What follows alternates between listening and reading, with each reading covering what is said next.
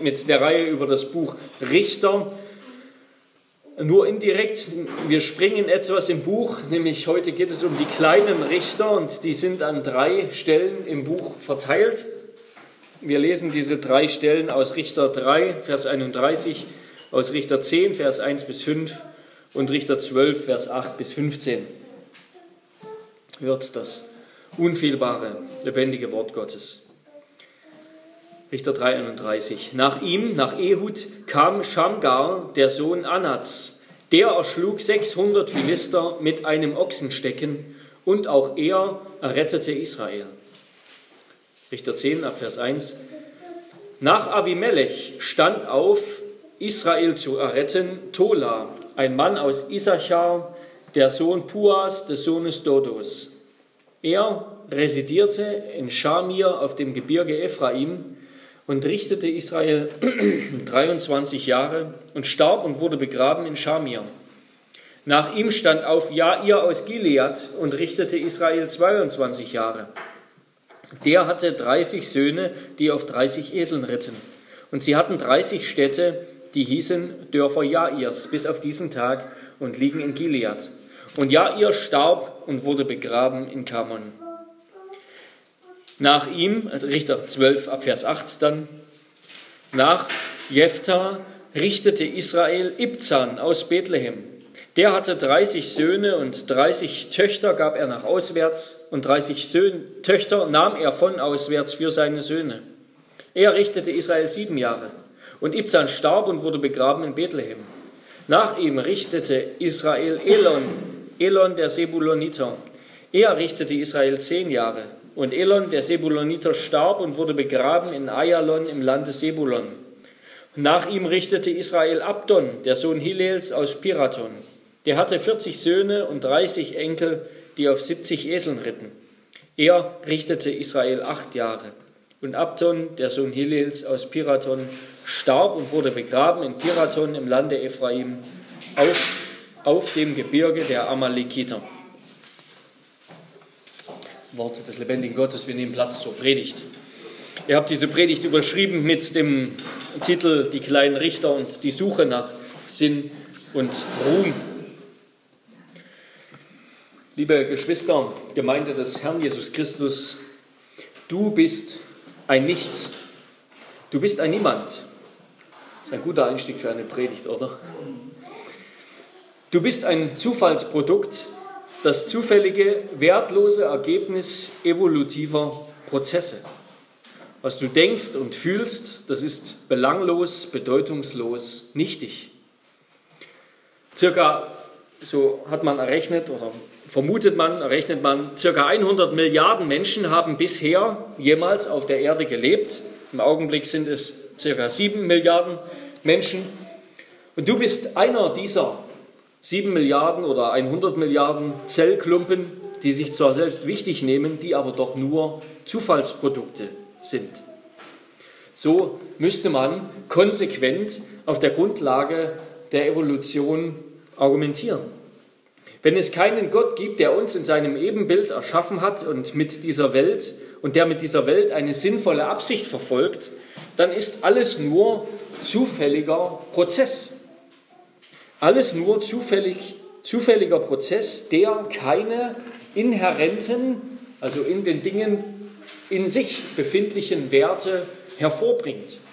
Das, was entstanden ist aus Zufall, ist eben einfach nur Zufall. Es könnte auch ganz anders sein. Es besitzt keinen Wert in sich. Es ist nicht in sich irgendwie gut, besser als ein anderer Zustand, der ebenfalls aus Zufall hätte entstehen können. Und genauso wenig kann das, was aus Zufall entstanden ist und keinen Wert besitzt, Selbstwert hervorbringen. Ob wir sterben oder leben, das ist der Natur egal. Das ist gleichgültig, gleichwertig. Das eine ist nicht mehr oder besser als das andere. Wert können wir uns als Zufallsprodukte höchstens selbst zuschreiben, anhand unserer Gefühle, ob sich etwas gut anfühlt oder schmerzt und anhand unserer momentanen, völlig mangelhaften, wahrscheinlich verkehrten Logik, ob etwas sinnvoll erscheint im Augenblick oder nicht. Aber das ist nur ein jämmerlicher, egoistischer Versuch. Was soll die Eintagsfliege Fliege oder die Amöbe dazu sagen? Dass du ein Mensch bist und kein Stein, das ist Zufall. Und das eine ist nicht mehr wert als das andere. Aber selbst wenn wir Makroevolution ablehnen, also dieses Verständnis, dass sich alles irgendwie aus, von dem Urknall ausgehend entwickelt hat, dass sich das Leben vom Einzeller eben zum Vielzeller, zum Menschen entwickelt hat. Selbst wenn wir das ablehnen und davon ausgehen, was im Übrigen auch viel vernünftiger ist, dass es einen Schöpfergott gibt, der diese Erde und vor allem uns Menschen in seinem Ebenbild gemacht hat, der allem einen Sinn, einen Wert, eine Bedeutung zugedacht hat, bleibt es doch immer noch dabei, dass du einer von circa 100 Milliarden bist bisher. Der Prediger sagt, alles ist nichtig. Dieses Wort kann man auch übersetzen als flüchtig oder sinnlos. Es ist alles nebulös, es ist alles ein Haschen nach Wind. Welchen Gewinn hat der Mensch von all seiner Mühe, mit der er sich unter der Sonne abmüht? Ein Geschlecht geht dahin und ein anderes kommt, doch die Erde steht ewig unbewegt. Alles Reden ist so voll Mühe, dass niemand damit zu Ende kommt. Das Auge sieht sich niemals satt und das Ohr hört sich niemals satt. Und der Psalmist betet, der Herr erkennt die Gedanken der Menschen, dass sie nichtig sind. Ja, was sind wir vor Gott? Nein, ich bleibe dabei, ich bin ein Niemand. Oder zumindest fühle ich mich oftmals so. Und ist das, ist das für euch auch eine Anfechtung? Kennt ihr diese Gedanken des Predigers? Herr, wofür? Wofür das alles? Wofür mein Leben? Was, was soll mein Leben? Welchen Sinn hat mein Leben? Welchen Sinn hat alles Abmühen? Ist es nicht egal, ob ich lebe ist es egal, ob ich mich mehr anstrenge oder weniger anstrenge, ob ich mehr erreiche oder weniger erreiche? Könnte die Welt, die Menschheit nicht auch auf mich verzichten? Was bewirke ich eigentlich? Ich bin doch nur ein Staubkorn. Ja, und so sagt es Gott auch. Vom Staub seid ihr genommen und zum Staub sollt ihr, soll der Sünder zurückkehren. Ich gehöre zu dem Großteil der Menschheit, der an der Bedeutungslosigkeit verschwindet. Erinnert werden nur ein paar wenige tausend, vielleicht zehntausend. Der Rest der Menschen ist, nachdem der Grabstein abgerissen wurde, so, als hätten sie niemals existiert. Mose hat das erkannt und hat gebetet, unser Leben währt 70 Jahre und wenn es hochkommt, so sind es 80 Jahre und worauf man stolz ist, das war Mühsal und Nichtigkeit, denn schnell enteilt es und wir fliegen dahin. Was ist also der Sinn deines Lebens? Oder anders gefragt, kannst du etwas Sinnvolles aus deinem Leben machen? Und wenn ja, wie? Und wir wollen uns dieser Frage widmen anhand dieser kleinen, sogenannten kleinen Richter. Anhand der folgenden drei Punkte. Erstens, der Sinn meines Lebens. Zweitens, kann nicht von mir, kann nicht von mir selbst, sondern muss von Gott kommen. Ja, der Sinn meines Lebens kann nicht von mir selbst, sondern muss von Gott kommen. Erstens der Sinn meines Lebens. Diese sogenannten kleinen Richter, die werden wahrscheinlich häufig übersehen oder bleiben unbeachtet, auch weil man gar nicht viel darüber nachdenkt. Sie wirken eher so als eine Art Lückenfüller, eben sie werden der Vollständigkeit halber mit angeführt und aufgeschrieben. Aber dieses oberflächliche Urteil, das trifft nicht zu. Wenn wir genauer hinschauen auf diese kleinen Richter, dann sehen wir, sie heißen nur deshalb kleine Richter, weil es natürlich auch eine Beschreibung ist, ja, die, die, die steht nicht in der Bibel, die Bibel nennt sie nicht kleine Richter, das haben Theologen so genannt, um, um sie zu unterscheiden. Sie, sie heißen nur deshalb kleine Richter, weil ihre Geschichte nicht erzählt wird, sondern eben nur mit einer ganz knappen Notiz bedacht wird. Tatsächlich waren viele von ihnen ganz lange an der Macht. Sie hatten großen Einfluss im Israel ihrer Zeit. Ihre Stamm, ihr Stammbaum, ihre Geschichte, ihr Name wird zumindest auch an anderen Stellen in, im Alten Testament erwähnt. Von vier oder drei oder vier der sechs Richter werden auch an anderen Stellen im Alten Testament erwähnt. Und alle, bis auf den ersten, bis auf Shamgar, den Sohn Anats, von dem gar keine Regierungszeit erwähnt ist, alle haben länger regiert bzw. gerichtet als Jephthah. Und zwei von ihnen, Tola und Jair, sogar länger als Simson. Also das heißt, klein waren sie nicht, weil sie unwichtig waren an und für sich, sondern einfach nur, weil ihre Geschichte nicht erzählt wurde, nicht ausführlich erzählt wurde.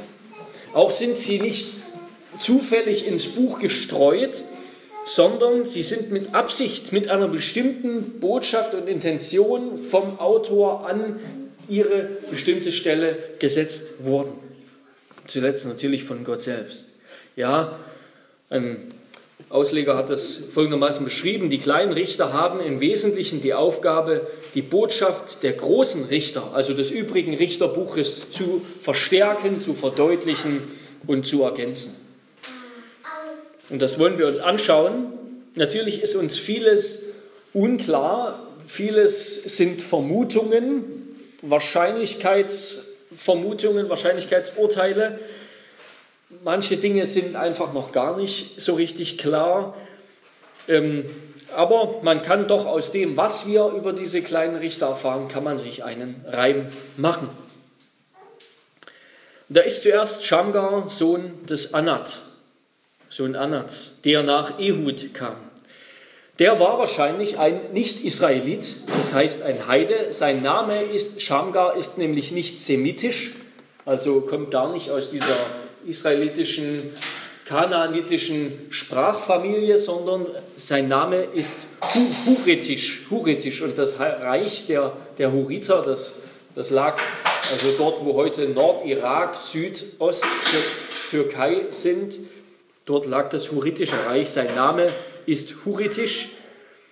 Und als Nicht-Israelit passt er aber genau an diese Stelle. Er passt zu Othniel, dem Neffen Kalebs, der wahrscheinlich ebenfalls ein Nicht-Israelit war, ein Nachkomme eines nicht-israelitischen Volkes, nämlich der Kenisiter. Ja, wir lesen von Othniel und Kaleb, dem Kenisiter. An anderer Stelle dem, im Alten Testament lesen wir eben von diesem Volk der Kenisiter, Genesis 15, 9, Josua 14, 6 und andere. Also er passt zu Othniel und er passt zu Jael. Jael, neben der er in Richter 5, Vers 6 auch genannt wird. Da heißt es, zu den Zeiten Schamgars, des Sohnes Anats, zu den Zeiten Jaels waren verlassen die Wege und die da auf Straßen gehen sollten, wanderten auf ungebahnten Wegen. Wir erinnern uns, Jael war auch eine Ausländerin, eine Keniterin, das heißt verwandt mit der Familie von Zippora, der Frau Moses, die ja Keniter, eine Untergruppe der Midianiter eigentlich waren. Das war die Frau, die diesen Sisera in Richter 4 ähm, gerichtet, getötet hat, indem sie ihm einen Zeltpflock durch den Hals geschlagen hat. Also das waren alles Nicht-Israeliten. Und deshalb passt schon mal dieser Shamgar hierher. Und dieser Shamgar, der hing in irgendeiner Weise mit der Kriegsgöttin Anat zusammen. Diese, dieser Name Anat, der kommt höchstwahrscheinlich von einer heidnischen, kanaanitischen Kriegsgöttin, nämlich Anat, die als jüngere Schwester des Baal galt und ähm, vor allem mit Krieg und Kampf verbunden wurde. Es gab Kriegerkasten, Kriegervereinigungen, die sich nach ihr benannten. Ja, und wir wissen über diesen Schamgar nicht einmal, ob er tatsächlich dem Herrn gedient hat. Ja, es kann sein, dass er vielleicht ein, ein Ausländer, ein Heide, den Gott gebraucht hat, um das Volk Israel zu retten. Aber es mag auch sein, dass er, dass er ein gläubiger Mann war. Zumindest war er ein Nicht-Israelit oder stammte von solchen ab und ist in seinem Beinamen irgendwie mit einem Götzen verbunden. Es ist verwunderlich, dass Gott so jemanden gebraucht, um sein Volk zu retten. Aber das hat er, ja. Er hat, Gott hat, und das haben wir eben schon bei Jael gesehen und auch an anderer Stelle, Kaleb, der selber ja dann auch ein Nicht-Israelit war, ab, abstammte von den Kenisitern, die Frau Moses, die Zippora, die eine Midianiterin war. Gott hat auch schon im Alten Testament Nicht-Israeliten gebraucht, die durch Glauben zum Volk Israel gehörten hat sie gebraucht, um sein Volk zu retten, um seinen Plan auszuführen. Und denken wir nur an Ruth, ja, später an Ruth, die auch zur Zeit der Richter lebte, die eine Moabiterin war und uns als ein Glaubensvorbild, ein echtes Glaubensvorbild gezeigt wird. Also Gott benutzt solche Heiden, die an ihn glauben, die zu ihm umkehren. Schon im Alten Testament wird deutlich, entscheidend ist nicht die, die Ethnie, entscheidend ist nicht die Herkunft eines Menschen, entscheidend ist, ob ein Mensch an Christus, an Gott glaubt. Und dieser Schamgar, der hat mit einem Ochsenstecken, mit einem Rinderstachel, das war ein hartes Stück Holz vorne mit einer eisernen Spitze, mit dem man eben die Ochsen, wenn sie auf dem Feld gepflügt haben, mit dem man die quasi gepiekst hat, um sie anzutreiben und um sie auch in der Bahn zu halten und so, also quasi den Flug richtig zu lenken. Also er hat mit einem landschaftlichen Gerät 600 Philister erschlagen. Und diese Zahl 600, das passt auch ganz gut, weil so groß waren damals auch militärische Abteilungen. Eine kleine Kolonne, sage ich mal, war eben 600 Soldaten groß. Das lesen wir auch an anderer Stelle im Alten Testament. Es ist wunderbar, dass Gott, und das haben wir auch schon mehrfach im, in dem Buch Richter gesehen, Gott also immer wieder so selbstgemachte Waffen oder Werkzeuge. Wir erinnern uns an den Ehud, der hat einen Dolch selbst geschmiedet, extra so lang, dass er gerade an seinen Oberschenkel passt und den an die linke Seite eben, an die rechte Seite, weil er Linkshänder war. Ähm, wir erinnern uns, dass die Jael den Sisera mit einem Zeltpflock getötet hat dass der Avimelech getötet wurde, indem ihm eine Frau den Stein einer Handmühle auf den Kopf geschmissen hat. Immer wieder finden wir dieses Thema von Werkzeugen, die als Waffen benutzt werden, die eigentlich keine sind. Ja, Gott benutzt, Gott benutzt, Gott braucht nicht unsere ausgefeilten Mittel, er braucht keine Schwerter, er braucht keine Kriegstechnik. Simson tötet einen ganzen Haufen Philister mit einem Esel, Kinnbacken. Gott braucht keine ausgefeilten Mittel, er braucht keine Waffen, er braucht kein Geld, er braucht nicht unsere Technik, um Großes zu bewirken. Gott kann Großes auf seine Weise bewirken. Gott kann einen Bauer vom Feld nehmen und ihn mit ihm 600 Philister totschlagen, wenn er das möchte. Gott kann jedem auf, und auf jede Weise sein Werk vollbringen. Er braucht nicht unsere Schlauheit, unsere Kraft, unsere Technik, unsere Mittel. Auf all das ist Gott nicht angewiesen, um sein Werk zu vollbringen. Das ist wunderbar, das auch hier zu sehen. Und dieser Schamgar, der errettete Israel. Und das heißt, das wird auch nur gesagt, dass er Israel errettete. Das wird nur gesagt über Othniel, Ehud, den Schamgar und dann später noch den Tola. Bei den anderen Richtern wird diese Phrase, dass sie Israel erretteten, gar nicht mehr benutzt. Wir werden gleich sehen, wie das in dieses Gesamtbild passt, dass die Richter immer weiter abfallen. Ja, wir haben das schon bei den großen Richtern gesehen, die Richter werden immer schlechter. Der Othniel, das war das Idealbild und jeder weitere, der kommt, wird immer schlimmer. Er wird immer mehr selbst ein, ein, eigentlich ein unmoralischer Mensch, der selbst nicht recht glaubt, Gott nicht recht erkannt hat. Das gleiche Bild sehen wir auch bei den kleinen Richtern. Ja, dann kommen wir zu diesem zweiten Bündel Richter in Kapitel 10. Da war zum ersten, zum einen Tola, ein Mann aus Issachar, über den Issachar, über den wissen wir so gut wie nichts, nur dass er in, in dem Gebiet von Manasse, Ephraim, residierte, obwohl er eigentlich aus Sebulon kommt. Dieses Wort, was, was mit Wohnen übersetzt wird, heißt, ähm, sollte man besser übersetzen als residieren. Also er hat dort quasi wie ein König geherrscht. Er ist der einzige, von dem äh, zwei Vorfahren, also bis zur dritten Generation genannt werden. Tola, der Sohn Puas, der Sohn Dodos. Auch das weist auf eine höhere soziale Stellung hin. Und dann kommt dieser Jair aus Gilead. Gilead wäre nun der gleiche Herkunftsort wie Jephthah. Und der nächste Richter, von dem dann berichtet wird, ist Jephthah. Jephthah aus Gilead. Jephthah, der Gileaditer. Und dieser Gilead hatte, dieser Jair hatte 30 Söhne, die auf 30 Eseln ritten. Und sie hatten 30 Städte, die hießen Dörfer Jairs, bis auf diesen Tag und liegen in Gilead. Das wird an vielen anderen, einigen anderen Stellen im Alten Testament auch berichtet. Interessanterweise klingt auch das Wort Esel im Alten Testament ähnlich wie das Wort Richter, auf Hebräisch ähnlich wie das Wort Richter und wie das Wort für Stadt, das hier gebraucht wird. Also hier wird mit, Wort, mit, dem, mit Wörtern gespielt, auch an anderen Stellen.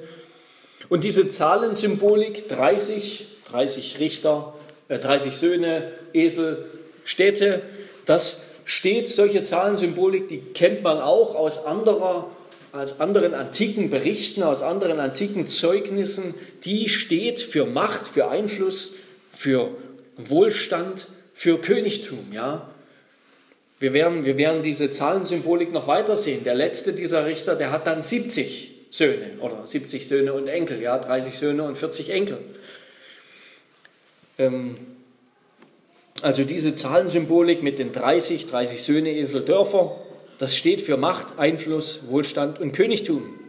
Und auch wenn es für uns heute lächerlich wirkt, dass die auf Eseln ritten, das wirkt irgendwie eher wie so ein Bauer. Wir denken, wenn dann schon auf einem Pferd. Aber ähm, im, im Alten Testament, zur Zeit des Alten Testaments, wurden das Reiten auf Eseln häufig mit dem Königtum verbunden. Es gibt viele andere Stellen, wo wir, wo wir davon lesen, dass die Könige auf Eseln ritten im Alten Testament. Ja, und auch Jesus ritt auf einem Esel ein in Jerusalem und so lesen wir es von anderen Herrschern im Alten Testament. Das heißt, das Reiten auf einem Esel steht auch für Königtum, für königlichen Ruhm. Das heißt, was hat Jair gemacht? Er hat seine eigene Dynastie aufgebaut, die königliche Züge trägt. Er hat selber wie so ein kleiner Regionalkönig gelebt. Und das passt auch wieder, denn dieser, der kam nach Gideon und wir erinnern uns, Gideon hat nach seinem Sieg, hat er zwar einerseits mit seinen Worten, hat er Gott die Ehre gegeben und gesagt, nein, Gott herrscht über Israel, Gott herrscht über Israel, aber dann hat er trotzdem das Leben als König eigentlich genossen. Ja, er hat sich ein Harem zugelegt, das heißt, er hatte auch den nötigen Reichtum dafür. Er hatte 70 Söhne, er hat einen seiner Söhne Avimelech, also mein Vater ist König genannt. Und er hat einen Kult in seiner Heimatstadt propagiert. Also Gideon hat, seit Gideon ging das los, dass die Richter sich aufgeführt haben wie Könige und dass, dass Gottes Königtum damit ja, immer unwichtiger wurde. Also auch der passt sozusagen an diese Stelle. Seit Gideon geht das los, dass die Richter sich aufführen wie Könige und dieser Jair aus Gilead, der aus Gilead, der führt sich selbst auf wie so ein König. Und das sehen wir auch in diesem letzten Bündel von Richtern. Da ist der Ibzan aus Bethlehem dann in Richter 12. Der hatte 30 Söhne, wieder dieses Thema, 30 Söhne. 30 Töchter gab er nach auswärts und 30 Töchter nahm er von auswärts für seine Söhne. Dieses Bethlehem, das ist nicht das bekannte Bethlehem, wo Jesus geboren wurde, sondern das ist ein Bethlehem in Sebulon. Wir lesen davon in Josua 19, Vers 15. Ähm, und auch der hat also in seiner Richterzeit seine eigene, seine eigene Dynastie, seine eigene Herrschaft aufgebaut. Ja, er hatte wieder auch ein Harem. So viele Söhne bekommt man natürlich nur mit Harem. Das heißt, und ein Harem kann man nur kann man nur haben, wenn man die nötige wirtschaftliche und soziale Stellung und den nötigen Wohlstand hat. Und er hat eine interessante Heiratspolitik ähm, etabliert. Es heißt hier, er hat seine Söhne und Töchter nach auswärts verheiratet bzw. von auswärts genommen. Und wir wissen hier nicht, ob das auswärts bedeutet außerhalb seiner Sippe oder seines Stammes, aber es ist wahrscheinlich, dass das bedeutet auswärts, außerhalb von Israel, weil ansonsten wäre das nicht so der Rede wert. Das heißt, dieser, dieser Ibzan hat für seine Söhne Kanaaniterinnen zu Frauen genommen und damit genau das getan, was Israels Abfall schon immer beschleunigt hat, ja, dass sie Götzendiener geheiratet haben. Dann kommt dann noch der Elon, der Sebuloniter, über den wissen wir so gut wie nichts, außer dass sich sein Name Elon auf die Stadt reimt, Ayalon auf Hebräisch auch, wo er, wo er herkommt. Ist also, einige Dinge sind immer noch unklar. Interessant ist auch, dass immer der Todesort äh, beschrieben wird, dieser Richter, obwohl ansonsten nicht viel beschrieben ist. Und zuletzt dann der Abdon, der Sohn Hillels aus Piraton, der hatte 40 Söhne und 30 Enkel, die auf 70 Eseln ritten. Ja, und auch hier dieses gleiche Bild, da baut jemand seine eigene Dynastie, ist sein eigener kleiner König. Und all das bildet natürlich auch einen Gegenpol zu Jephthah. Jephthah, der nur eine Tochter hatte, die er am Ende aufgrund seines eigenen, seiner eigenen Torheit und seines Kleinglaubens noch verloren hat noch geopfert hat, während diese Männer hier 30, 40 Söhne und, und so weiter haben. Bemerkenswert ist hier, wie sein Ende beschrieben wird, nämlich er wurde begraben in Piraton im Land Ephraim auf dem Gebirge der Amalekiter. Und das erinnert wie schon an anderen Stellen, Richter 1, wir erinnern uns dieses Richter 1, wo die, die Stämme ausziehen, um das Land Kanaan zu erobern. Jeder Stamm zieht in sein Gebiet. Und wir erinnern uns, wie es damals lief. Der Stamm Juda und Simeon, die waren noch erfolgreich oder fast erfolgreich. Und alle anderen Stämme haben es immer weniger geschafft und getan, die Kanaaniter zu vertreiben. Am Anfang ließen sie sie leben, dann am Ende wohnten sie mitten unter den Kanaanitern und ganz am Ende der Stamm Dan, da heißt es, er hat es nicht geschafft, die Amoriter zu vertreiben, sondern die Amoriter haben ihn vertrieben. Und am Ende heißt das Gebiet in Richter 1, Vers 36 noch immer das Gebiet der Amoriter. Und das Gebiet der Amoriter ging vom Skorpionsteig von der Felsenstadt weiter hinauf. Das heißt, da macht der Autor deutlich, das ist jetzt nicht Israel geworden, das ist immer noch Kanaan geblieben. Und das sollte eigentlich nicht der Fall sein, besonders nicht bei den Amalekitern, die die Erzfeinde Israels waren. Und Gott hat Israel aufgetragen, wenn nun der Herr dein Gott dich vor all deinen Feinden ringsumher zur Ruhe bringt, im Land, das der Herr dein Gott dir zum Erbe gibt, es einzunehmen, so sollst du die Erinnerung an Amalek austilgen unter dem Himmel das vergiss nicht. Gott hat ihnen gesagt, wenn ihr einen Stamm, wenigstens einen Heidenstamm auslöscht, dann sind es die Amalekiter. Und was ist? Am Ende der Richterzeit ist das Gebiet immer noch das Gebiet der Amalekiter. Sie haben es nicht gemacht, obwohl sie Könige sind mit ihren ganzen Dynastien und Söhnen und Geschlechtern und Zeug, haben sie Gottes Auftrag nicht ausgeführt. Am Ende fragt man sich, wem gehört eigentlich dieses Land überhaupt? was ist hier eigentlich passiert? Und damit kommen wir zum zweiten Punkt. Der Sinn meines Lebens kann nicht von mir selbst kommen und damit zur Auswertung und Anwendung. Ja, was, was bedeutet das, was uns von diesen kleinen Richtern erzählt wird? Was hat das mit dem Sinn und Ruhm unseres Lebens zu tun? Wir entdecken hier, haben wir gesehen, die gleiche negative Entwicklung wie bei den großen, großen Richtern. Jeder weitere Richter ist ein Stück unbrauchbarer, und schlechter als sein Vorgänger. Die Unmoral nimmt zu, der Abfall von Gott nimmt zu. Dieser Teufelskreis aus Abfall, Unterdrückung, Rettung durch Gott und dann wieder Abfall geht weiter. Woran, was, was, ist, mit diesen, was ist mit diesen Richtern? Was, was sehen wir hier? Wir sehen erstens, je mehr Richter desto mehr Vermischung mit Kanaan, desto mehr Kanaanisierung. Der Schamgar, der über den eigentlich am wenigsten berichtet wird, der einzeln steht und der auch den kürzesten von den Worten, von den Worten her, den kürzesten Bericht bekommt, der irgendwie im Zusammenhang mit einer kanaanitischen Gottheit steht und ein Nicht-Israelit ist, der ist aber immer noch der Beste. Der ist der Einzige, über den es heißt, er hat Israel errettet. Und auch noch, was er getan hat, nämlich 600 Israeliter, äh, Philister erschlagen. Aber auch er, er, er ist irgendwie im, ist Sohn, des, Sohn Anats, also Sohn dieser, dieser äh, Kriegsgöttin, dieser heidnischen Kriegsgöttin. Ibzan verheiratet seine Kinder mit Kanaanitern. Abdon, der letzte Richter, wird auf dem Gebirge der Amalekiter beerdigt. Also mit jedem Richter steigt oder wächst die Vermischung mit Kanaan. Ja?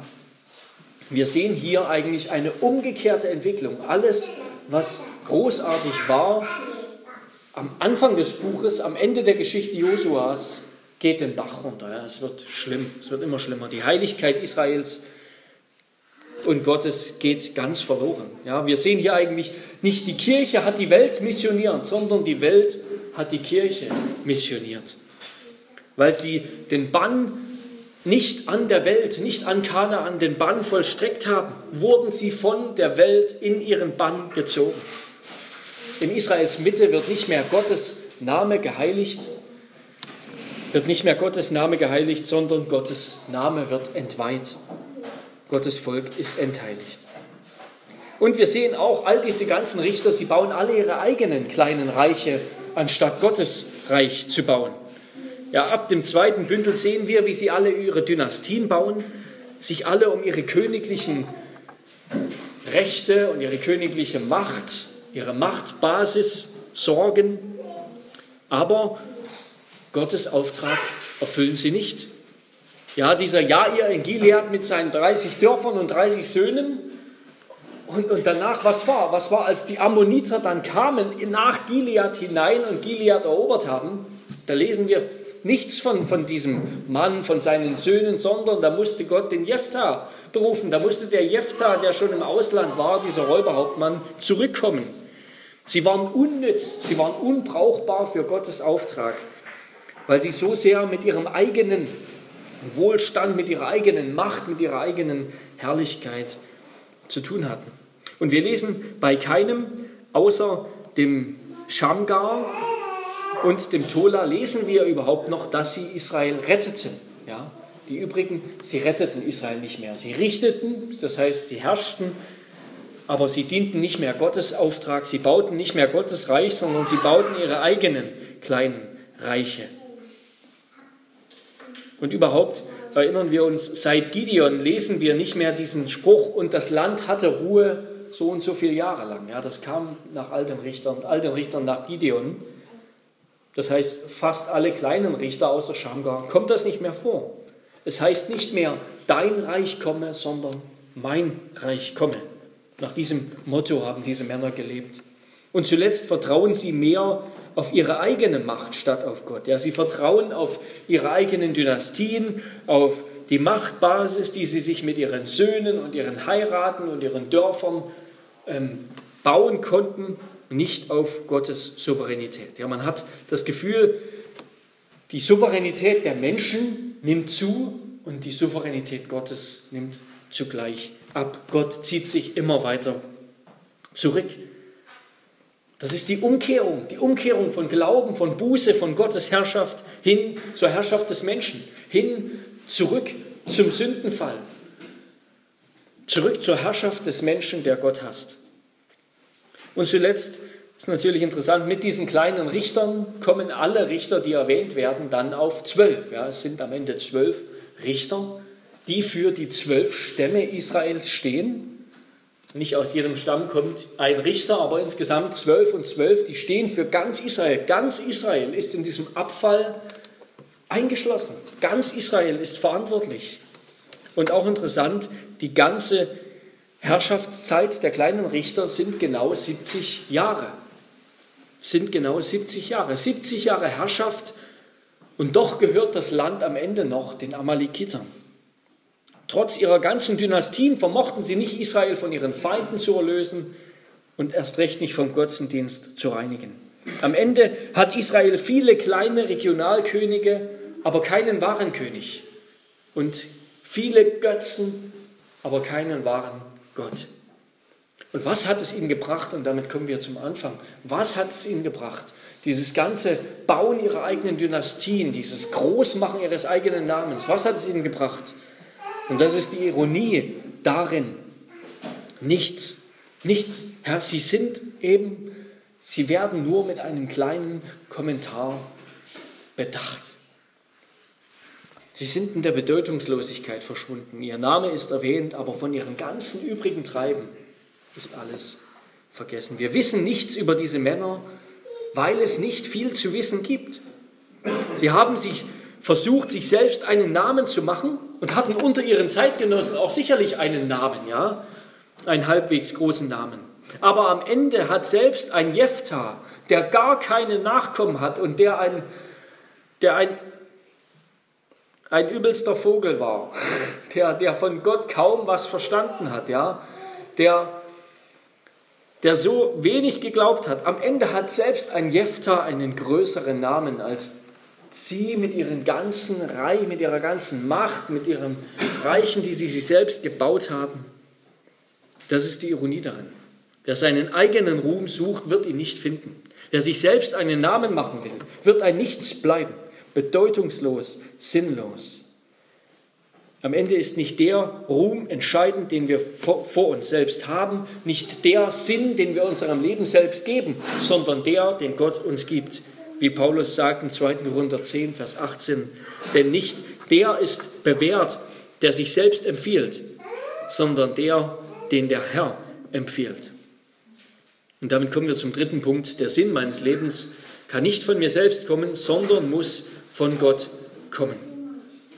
Jesus hat gesagt, ihr sollt euch nicht Schätze auf Erden sammeln, wo die Motten und der Rost sie fressen und wo die Diebe nachgraben und stehlen Sammelt euch vielmehr Schätze im Himmel, wo weder die Motten noch der Rost sie fressen, noch die Diebe und wo die Diebe nicht nachgraben und stehlen. Denn wo euer Schatz ist, da wird auch euer Herz sein. Ja, wir leben in einer Zeit, in der Menschen wie nie zuvor der Ansicht sind, dass dieses Leben, dass mein Leben dazu da ist, dass ich mir Schätze sammle, dass ich mir diene. Wie es ein Autor ausdrückte, wir leben in einer I-World, wir leben in einer Ich-Welt.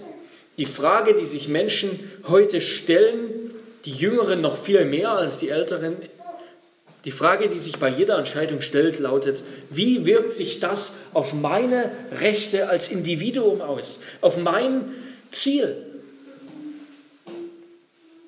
auf mein Glück und auf mein Verlangen nach Selbstverwirklichung? Wie kann ich durch das, durch diese Beziehung, durch diese Person, durch diese Sache mir selbst, mich selbst verwirklichen, mein eigenes Glück suchen, finden, zu meinem Recht kommen? Wie kann mich das erfüllen, beglücken, mir Sinn und Bestätigung verleihen? Diese Frage ist unglaublich wichtig. Und wo, wo es etwas gibt, einen Menschen, eine Situation, die mir keine Anerkennung, keine Bestätigung verleihen, die mich nicht glücklich machen, mich nicht erfüllen, wo es sich, was sich nicht um mich dreht und was ich nicht auf mich irgendwie wenden kann, das ist die Hölle auf Erden, das ist das Ende. Und so, so leben Menschen. Und drei Dinge möchte ich dazu sagen.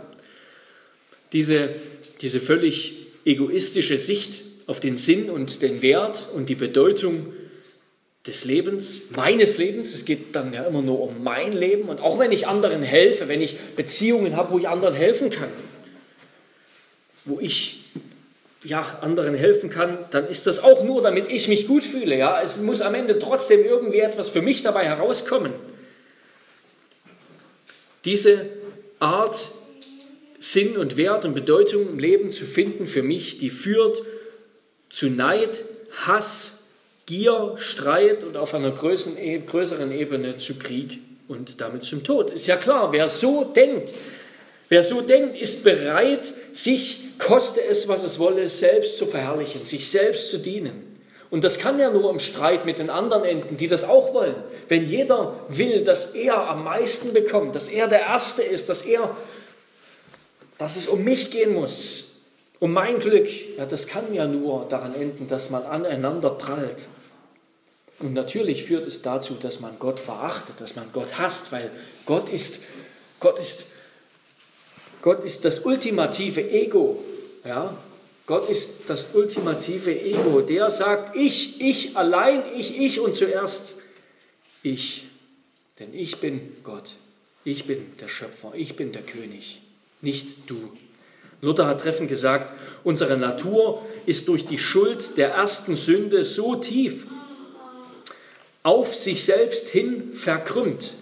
Lateinischen incurvatus in se, also auf sich selbst hin verkrümmt, dass sie nicht nur die besten Gaben Gottes an sich reißt und genießt, ja auch Gott selbst dazu gebraucht, jene Gaben zu erlangen, sondern das auch nicht einmal merkt, dass sie gottwidrig verkrümmt und verkehrt, alles nur um ihrer selbst willen sucht. Das ist interessant, diese Beschreibung Luthers, die könnte man auch auf Jugendliche im 21. Jahrhundert anwenden, auf Menschen im 21. Jahrhundert, auf, auf viele Menschen, auch auf alte Menschen, auch auf alte Menschen. Ich kann das im Nachhinein der Predigt noch erklären, warum ich das mit, aber das lässt sich auch an Statistiken zeigen. Naja, also der Sünder, sagt Luther und bezieht sich dabei auch auf Augustinus, der Sünder ist incurvatus, er ist verkrümmt in sich selbst, ja, er ist in sich selbst gewandt, er hat einen steifen Rücken, er ist mit Ketten in sich selbst gebunden, er ist unfähig, sich aufzurichten und zum Himmel zu, zu schauen. Er er ist in sich selbst verkrümmt und er gebraucht alles, missbraucht alles für sich selbst, reißt alles an sich. Alles dreht sich um ihn. Und diese Sicht führt natürlich zu Streit und Neid und Gier und Hass und, Krieg. Erstens. Zweitens, diese Sicht ist falsch. Grund, grundweg erstmal falsch, denn weder mein Ich noch irgendein anderes Ich dieses, dieser Erde steht im Mittelpunkt des Universums egal wie sehr wir uns das wünschen, sondern Gott. Auch wenn wir diese Tatsache hassen, so ist doch Gott Gott und wir sind es nicht. Wenn Gott uns nicht erhebt oder empfiehlt, wie Paulus das sagt, dann ist jede Selbsterhöhung, jedes, jeder Ruhm und Sinnsuche so erfolgversprechend wie der Turmbau zu Babel. Entweder Gott macht dir einen Namen oder dein Name wird vergehen. Dein Leben wird ohne Sinn und Erfüllung bleiben. Paulus schreibt, denn es ist kein Unterschied, denn alle haben gesündigt und verfehlen die Herrlichkeit, die sie vor Gott haben sollten. Wir haben nicht mehr, wir haben keine Herrlichkeit mehr. Wir haben auch nicht mehr die Herrlichkeit, das ist ja der, der interessante Punkt, die Gott uns eigentlich zugedacht hat. Die Herrlichkeit, die Gott in unserem Leben sehen will, die Gott uns schenken will. Wir suchen einen Sinn und einen Halt im Leben und das ist ja auch was, was man, kann man alles äh, in, in, in Umfragen und, und kann man alles nachlesen, was besonders junge Menschen von heute bewegt, die viel mehr, die viel verunsicherter sind, die einen Sinn, einen Halt im Leben suchen und ihn nicht finden, obwohl sie genügend Bespaßung und Programm haben. Wir suchen Sinn und Halt im Leben, den wir uns selbst geben können. Wir wollen uns diesen Sinn und Halt, diesen Ruhm, diesen Namen selbst machen. Es muss, ich muss das machen. Und dafür bin ich auch bereit, sind wir auch bereit, andere zu missbrauchen, andere auszusaugen. Wir vertrauen auf uns selbst und auf unsere Mittel. Und was sehen wir bei den Richtern? Das ist natürlich antik, aber diese kleinen Richter, was haben sie gemacht? Sie haben sich mit ihren Mitteln Dynastien gebaut, einen Namen gebaut, ja, mit ihren Nachkommen, mit ihrer Heiratspolitik, mit ihren Dörfern und haben sie sich königlichen Status, königliche Ehre, eine Machtbasis, Wohlstand, ein Harem. Sie haben sich all das gemacht, sie haben sich einen Namen gemacht, sich groß gemacht. Bei uns heute sind das natürlich ganz andere Mittel, durch die wir das tun, ja. Wir glauben an uns selbst, glaube an dich selbst, das wird an jeder Ecke, an, an jeder Ecke gepredigt. Wir vertrauen auf unseren Verstand, wir vertrauen auf unser Geschick, auf unsere Fertigkeiten und Fähigkeiten, dass wir es im Leben zu etwas bringen. Oder auf unsere Beziehungen, auf unseren Fleiß, auf was auch immer. Wir vertrauen auf uns selbst, dass wir es im Leben zu etwas bringen, dass wir für uns selbst Sinn und Halt und einen Namen bekommen, finden. Natürlich gibt es auch viele Menschen, die gar keine großen Ziele haben. Ja, es gibt viele Hedonisten, die einfach meinen, wenn der Bauch voll ist und die Glotze läuft, ist das Leben wunderbar. Sie wollen einfach eben ihren Bauch füllen, ihre Sinne betäuben und halten das für ein sinnvolles, glückliches, erfülltes Leben. Aber es gibt auch viele, die wollen höher hinaus. Viele, die suchen Sinn und, und Ruhm und einen Namen. Aber all das wird nicht helfen. All das wird nicht erfüllen. Es, es wird keinen Sinn, keinen bleibenden Halt schenken.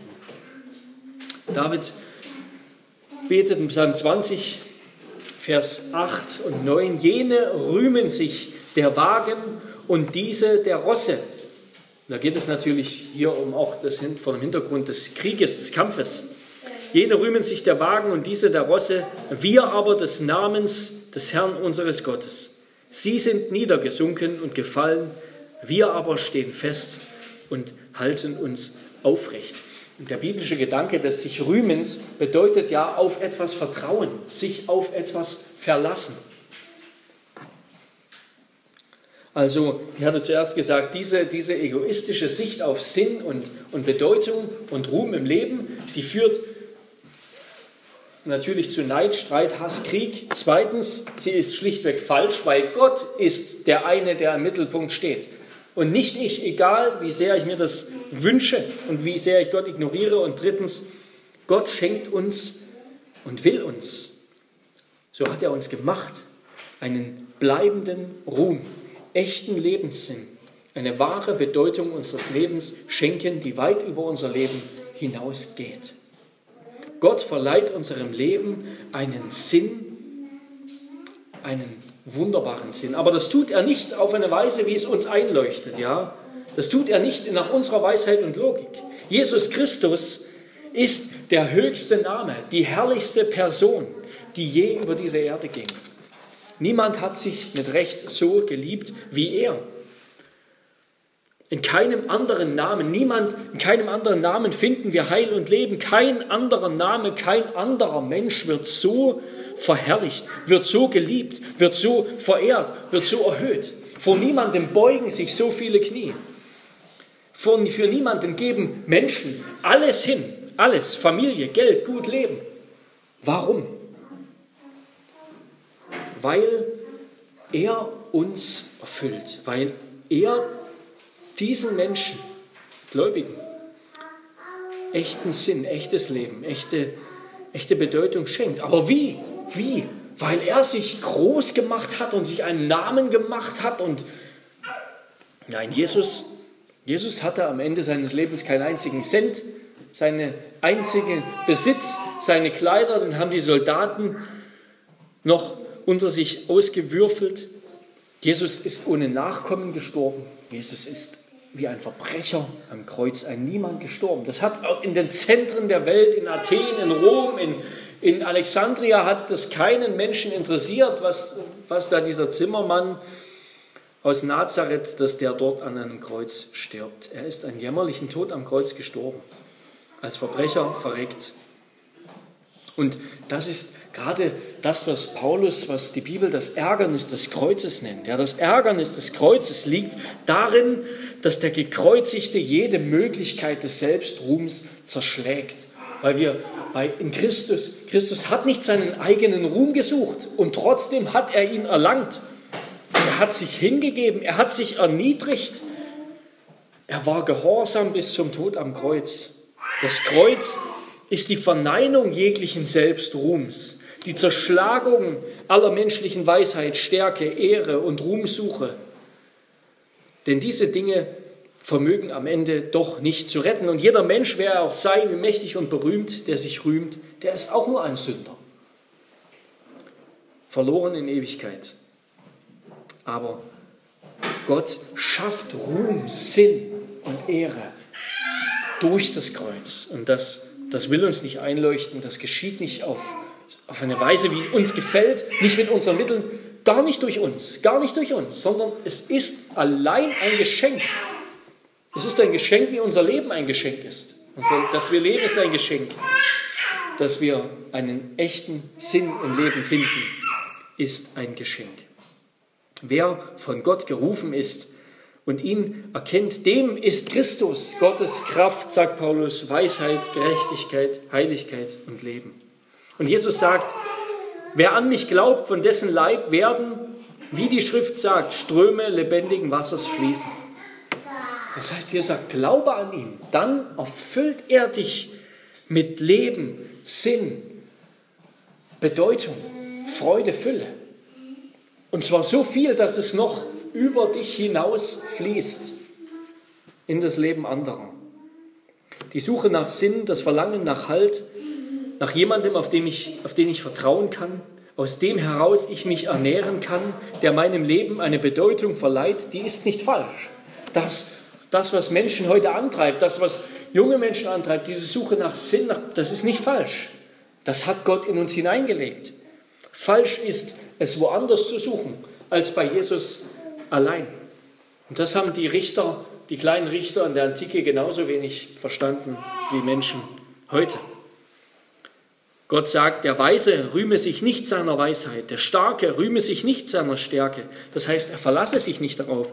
Der Reiche rühme sich nicht seines Reichtums, sondern wer sich rühmen will, der rühme sich dessen, dass er Einsicht hat und mich erkennt, dass ich der Herr bin, der Barmherzigkeit, Recht und Gerechtigkeit übt auf Erden. Denn daran habe ich wohlgefallen, spricht der Herr.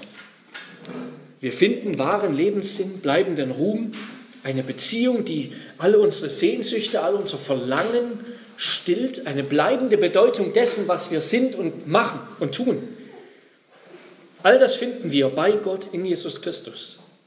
Und zwar dann, wenn wir gemeinsam mit dem Evangelisten George Whitfield sagen, der Name Whitfield soll erlöschen, wenn nur der Name Christi genannt und gerühmt wird. Ja, in Gottes Augen gilt eine andere Logik. Wenn wir Gott groß machen, wird Gott uns groß machen. Wer sich selbst erhöht, sagt Jesus, der soll erniedrigt werden. Und wer sich selbst erniedrigt, der soll erhöht werden. Ja, Jesus sagt, tue nichts mit dem Ziel, dass dir vergolten wird. Lade zu einem Fest, das du machst. Jesus bringt dieses Gleichnis nicht die Leute ein, die dich wieder einladen. Tue nicht etwas, damit du etwas davon hast, Gewinn machst, sondern tue etwas, dass andere davon Gewinn haben. Denn das wird dir vergolten werden bei der Auferstehung der Gerechten, sagt Jesus. Die Logik dieser Welt ist, eine Hand wäscht die andere. Ja, jeder, jeder dient sich selbst. Man, es ist ein Nehmen und Geben. Aber Gottes Logik ist, die Letzten werden die Ersten und die Ersten Letzte sein. Wenn wir, wie Johann Sebastian Bach zum Beispiel, alles, was wir tun, sei es groß oder klein, klein, sei es Geschirrspülen, Kinder erziehen, Großprojekte planen, Millionen verdienen oder Zeitungen austragen für 4 Euro die Stunde, wie ich das früher gemacht habe. Wenn wir all das, was wir tun, der Ehre Gottes widmen und in Gedanken darunter schreiben, Soli Deo Gloria, wie Bach das getan hat, dann machen wir Gott groß und dann wird Gott uns groß machen. Ja, Christus hat sich selbst nicht groß gemacht. Christus hat nicht seine Ehre, seinen Ruhm gesucht. Christus war treu, er hat Gottes Willen erfüllt, er hat Gott gedient und er hat das getan, auch um den Preis seines Lebens. Und er hat damit anderen gedient. Er ist für uns gestorben. Er hat uns alles gewonnen. Und damit hat er für sich selbst höchste Ehre, höchsten Ruhm, höchste Herrlichkeit gewonnen. Eine höhere Herrlichkeit gibt es nicht. Ja, er selbst ist der Schatz, den wir suchen sollen. Und wenn er allein unser Schatz ist, seine Gnade und Herrlichkeit unser Schatz ist, dann sind wir reich, reich in Ewigkeit. Und dann kann das, was wir tun, ganz gering sein. Und ich will noch ganz kurz ein paar Beispiele geben. Zum Beispiel eben Ruth, ja, eine Frau. Vielleicht schließen wir nach der Richterreihe noch kurz dieses Buch an mit seinen vier Kapiteln. Ruth, eine Moabiterin zur Zeit der Richter. Und alles, was sie tat, war, sich um ihre Schwiegermutter und zu kümmern und ihren Gott, deren Gott zu dienen. Kein Mensch damals kannte Ruth. Ja, was Ruth? Das ist völlig bedeutungslos. Die, diese, diese, diese kleinen Richter, die haben viel mehr geschafft im Leben. Die haben viel mehr. Die haben ihre Dynastien gebaut. Die haben Städte, Dörfer, Gebiete besessen. Die hatten einen Namen. Die hat jeder gegrüßt. Und Ruth hat heute noch einen Namen. Ruth hat in Ewigkeit einen Namen. Sie wurde mit dem Kleinen, was sie getan hat. Eine Vorfahren des Königs David und des wahren David, Jesus Christus. Ihr Name wird in Ewigkeit erinnert. Oder denken wir an die namenlose Frau aus, aus den Evangelien, die Jesus bei seinem letzten Essen mit seinen Freunden, dem letzten Essen vor dem, vor dem Passa, vor der Passionszeit, die ihn beim Essen in Bethanien mit Öl die Füße oder ihn gesalbt hat mit kostbarem Öl. Das, was die Jünger für eine Verschwendung hielten, hat Jesus gesagt, sie hat etwas Großes getan. Etwas, das überall erinnert wird, wo Christus verkündigt wird. Ja, diese namenlose Frau, die hat eine Ehre, eine Bedeutung erlangt über ihr Leben hinaus, die, die nicht menschengemacht ist, die Gott, Gottes Gabe ist. Ja, oh, wohl, wohl uns, wenn, wenn der Na unser Name in Vergessenheit gerät in dieser Welt, aber wenn er nicht in Vergessenheit gerät bei Gott. Wenn unser Name so wie diese Frau, deren Namen wir nicht einmal kennen, an Jesus, an sein Schicksal geknüpft ist, ja, das, was diese Frau getan hat, wird in Ewigkeit erinnert, weil Jesus erinnert wird, mit dem Namen Jesus zusammen. Und wenn unser Name so mit dem Namen Jesus verbunden ist, dann wird auch unser Leben in Ewigkeit einen Sinn haben. Und wenn es etwas so Bedeutungsloses ist, wie einen Cent in den Opferkasten werfen. Ja, Jesus, der über diese verarmte Witwe, die umgerechnet nur einen Cent, eins, zwei Cent in den Opferkasten warf, sagte, wahrlich, ich sage euch, sie hat mehr in den Opferkasten gelegt als sie alle. Ja, wenn unser Leben so mit diesem Jesus verknüpft ist, dann wird er das, was wir tun, was wir machen, aus Glauben, und wenn es Geschirrspülen ist und wenn es die geringste Tätigkeit ist und wenn es einen Cent in den Kollektekorb ist, aus Glauben, aus Glauben, dann wird Christus das ehren. Dann werden wir einen Namen haben, der auf immer groß sein wird, weil der Name Jesu groß ist, an den wir gebunden sind. Ja, wenn Jesus, und damit komme ich zum Schluss, wenn Jesus Gott und Mensch, wenn er der Sinn deines Lebens ist, wenn er die Bedeutung deines Lebens ist, deine Freude, dein Glück, ja, deines Lebens Leben, wie wir gleich singen werden, dann wirst du nicht enttäuscht, sondern du wirst mit ewigem Leben beschenkt und dann wird dein Name auf ewig einen Sinn, auf ewig genannt werden, er wird auf ewig bei Gott bekannt sein Dein Leben wird auf ewig einen Sinn haben. Es wird eine Bedeutung haben vor Gott in Ewigkeit, was du getan hast. Auch wenn wir das nicht ermessen können, wenn uns das nicht bekannt ist. Es war Ruth nicht bekannt, es war dieser namenlosen Frau nicht bekannt. Und wie schön auch zu sehen, dass Gott dort die Frauen ehrt. Ja, in einer Welt, in der die Männer nur geehrt werden, hat Jesus, hat Gott schon im Alten Testament Frauen geehrt. Ja, Ruth ist im Grunde eine Frau, die mehr Glauben hat als die meisten der Richter. Und ich schließe mit Psalm 33, im Abschnitt aus Psalm 33. Einem König ist nicht geholfen mit viel Heeresmacht. Ein Held wird nicht gerettet durch große Kraft. Das Ross ist trügerisch und kann nicht retten. Und trotz seiner großen Stärke kann man nicht entfliehen. Siehe, das Auge des Herrn achtet auf die, welche ihn fürchten, die auf seine Gnade harren, damit er ihre Seele vom Tod errette und sie am Leben erhalte in der Hungersnot.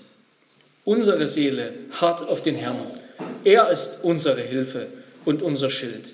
Ja, an ihm wird unser Leben sich freuen, wird unser Herz sich freuen, denn wir vertrauen auf seinen heiligen Namen. Deine Gnade, o oh Herr, sei über uns, wie wir es von dir erhoffen. Amen. Wir beten.